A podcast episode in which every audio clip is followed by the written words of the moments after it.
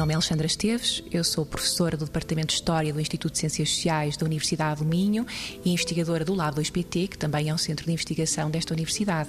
Bem, eu neste momento estou a desenvolver um projeto de investigação sobre a história das doenças e das epidemias em Portugal no período compreendido entre 1834 e 1979.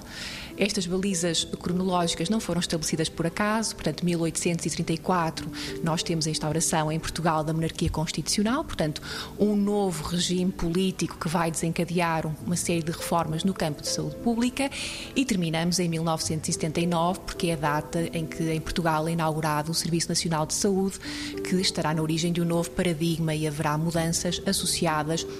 ao campo, ao campo da saúde. O nosso, o nosso estudo tem como principais objetivos conhecer as principais epidemias que se verificaram em Portugal durante o período em análise, mas não pretendemos apenas estudar, compreender, analisar as doenças e as epidemias e os seus impactos, mas também as respostas. Respostas essas que foram desenvolvidas pelo Estado, mas também por uma série de entidades e instituições que durante este período tinham responsabilidades em matéria de saúde pública, tinham responsabilidades sanitárias. Estou a pensar, por exemplo, nas misericórdias, que tinham, enfim, em Portugal, a seu cargo grande parte dos hospitais